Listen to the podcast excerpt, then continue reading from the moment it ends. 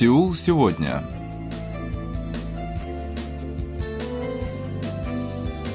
Здравствуйте, уважаемые радиослушатели! В эфире очередной выпуск передачи «Сеул сегодня», в которой мы знакомим вас с жизнью корейцев и событиями, происходящими в Корее.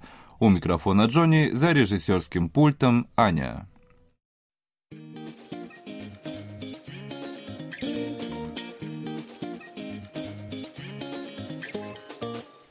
Сегодня в выпуске. Инчон встречает осень целым рядом фестивалей. Состояние южнокорейского туристического рынка улучшается. Переработка мусора помогает решить проблему загрязнения окружающей среды. Южнокорейские туристические компании выходят на мировой рынок –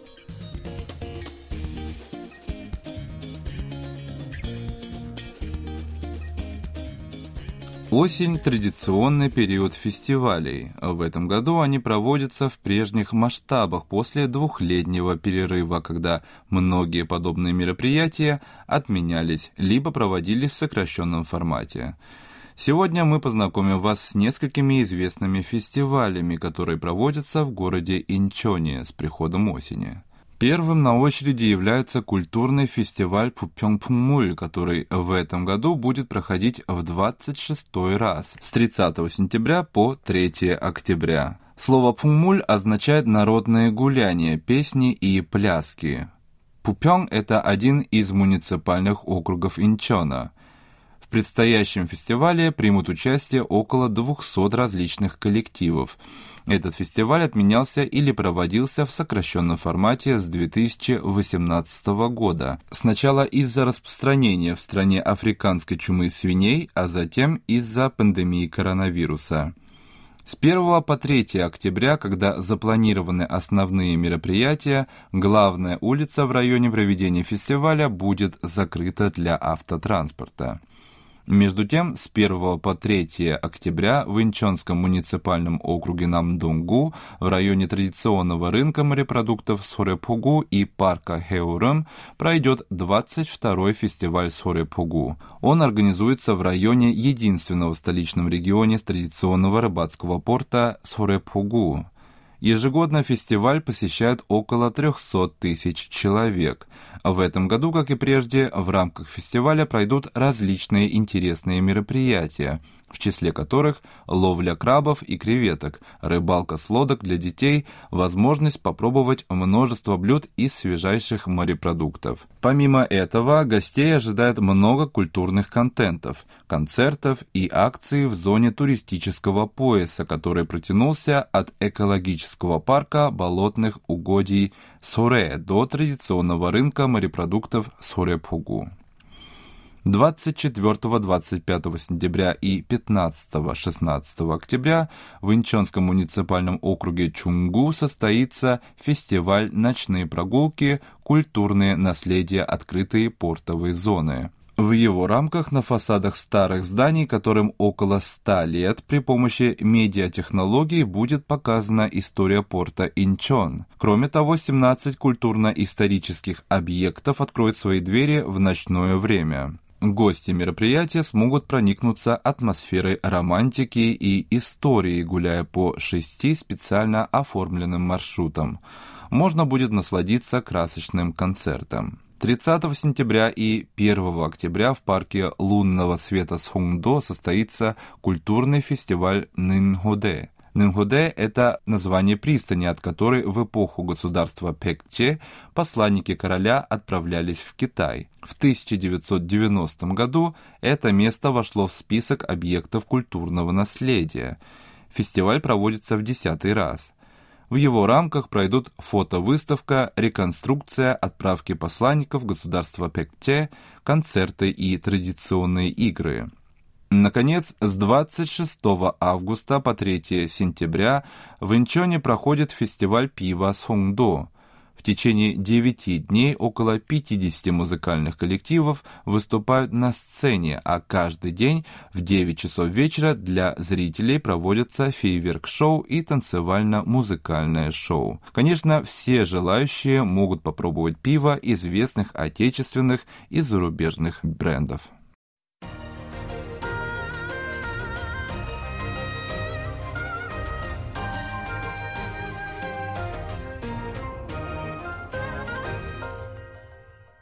KBS World Radio. Турагентства страны ожидали увеличения спроса на зарубежные поездки в выходные по случаю осеннего праздника урожая и поминовения предков Чусок. Но ситуация складывается совсем иная.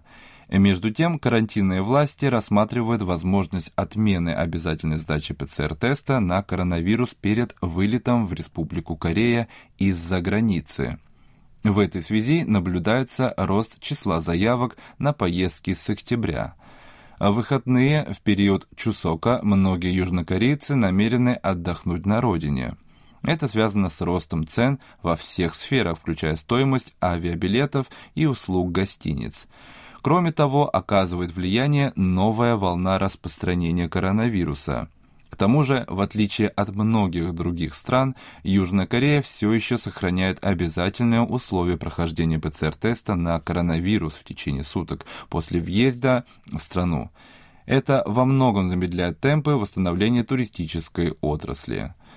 Крупные туристические компании отменяют турпакеты и чартерные рейсы, запланированные на период праздника Чусок – Представитель одного из турагентств сообщил, что с мая по июль уровень заказов турпакетов с поездкой за рубеж в период выходных на Чусок был нормальным. Но с августа клиенты стали отменять заказы, а темпы бронирования пошли на спад.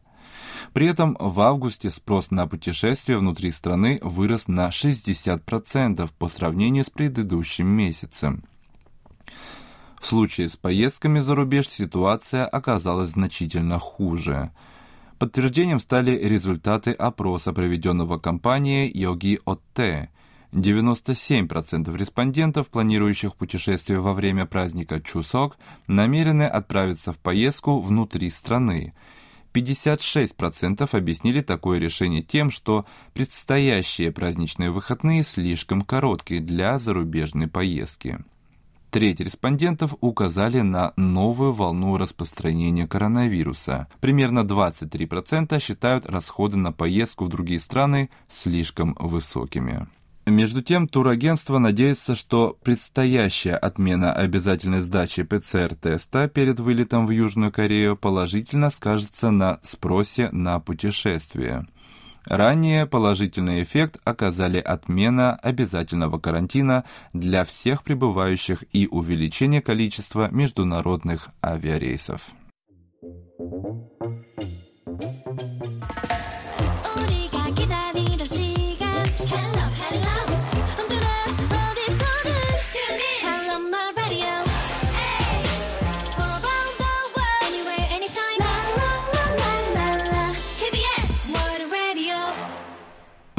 Южной Корее выбрасываются сотни тысяч тонн мусора. В год на одного человека приходится около 100 пластиковых бутылок.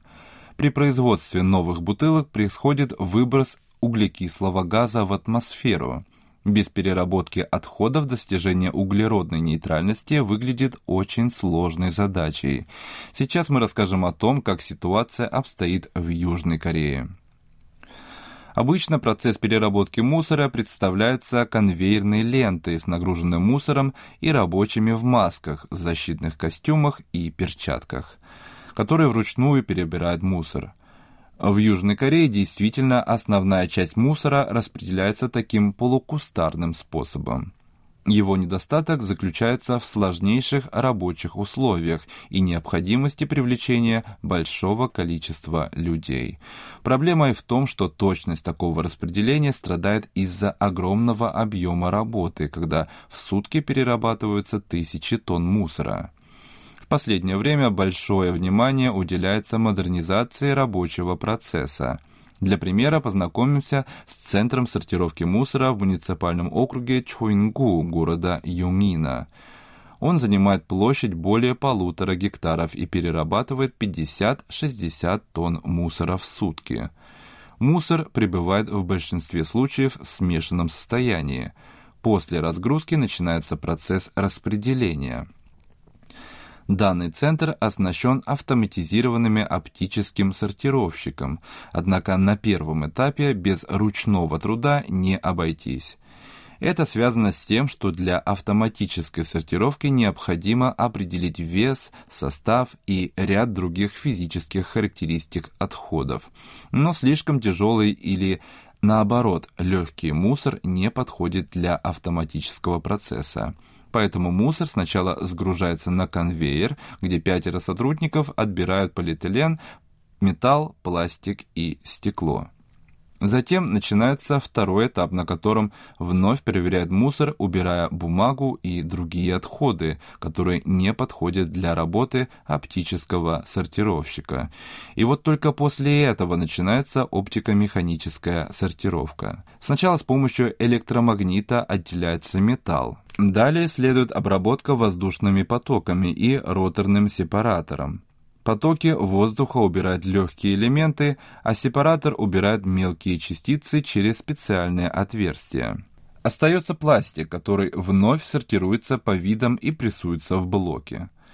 Данный объект продает перерабатывающим организациям 79% поступающего мусора, при этом в целом по стране средний уровень переработки менее 60%.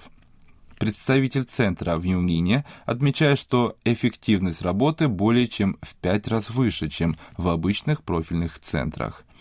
По данным Министерства экологии, лишь 17 сортировочных центров используют новое оборудование. Причина нынешней ситуации заключается в том, что значительная часть таких объектов управляются частными лицами, часто не имеющими средств для модернизации оборудования.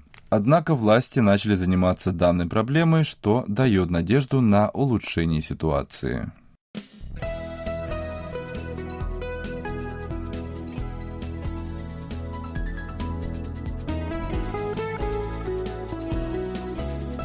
В Южной Корее все больше туристических венчурных компаний, пытающихся выйти на мировой рынок – Правительство всячески содействует этому процессу. 31 августа Министерство культуры, спорта и туризма совместно с Корейской организацией туризма открыло в Сингапуре Корейский центр туристических стартапов KTSC. Он оказывает южнокорейским профильным компаниям консультационную и другую поддержку в выходе на местный рынок. Всего создано пять таких объектов но центр в Сингапуре стал первым за рубежом. Остальные работают в Пусане, Инчоне и других городах страны. Многие корейские турагентства достигли больших успехов, применяя новейшие технологии, в том числе искусственный интеллект и большие данные. Они предпринимают попытки расширить свой бизнес на внешние рынки. Но сделать это удается не всем, да и сам процесс непрост – так, недавнее исследование показало, что почти 78% туристических стартапов страны планируют выйти на зарубежные рынки. При этом более половины из них сталкиваются со значительными трудностями в данном вопросе. Прежде правительство прилагало усилия по наращиванию потенциала компаний в выходе на мировой рынок, но Сингапурский центр ставит своей целью оказание точечной и более детальной поддержки, учитывающей особенности местного рынка. Помимо прочего, он будет проводить рабочие консультации с экспертами и налаживать контакты с крупными инвесторами – Ставится цель увеличить количество таких центров по всему миру, чтобы в сфере туризма появились свои глобальные компании.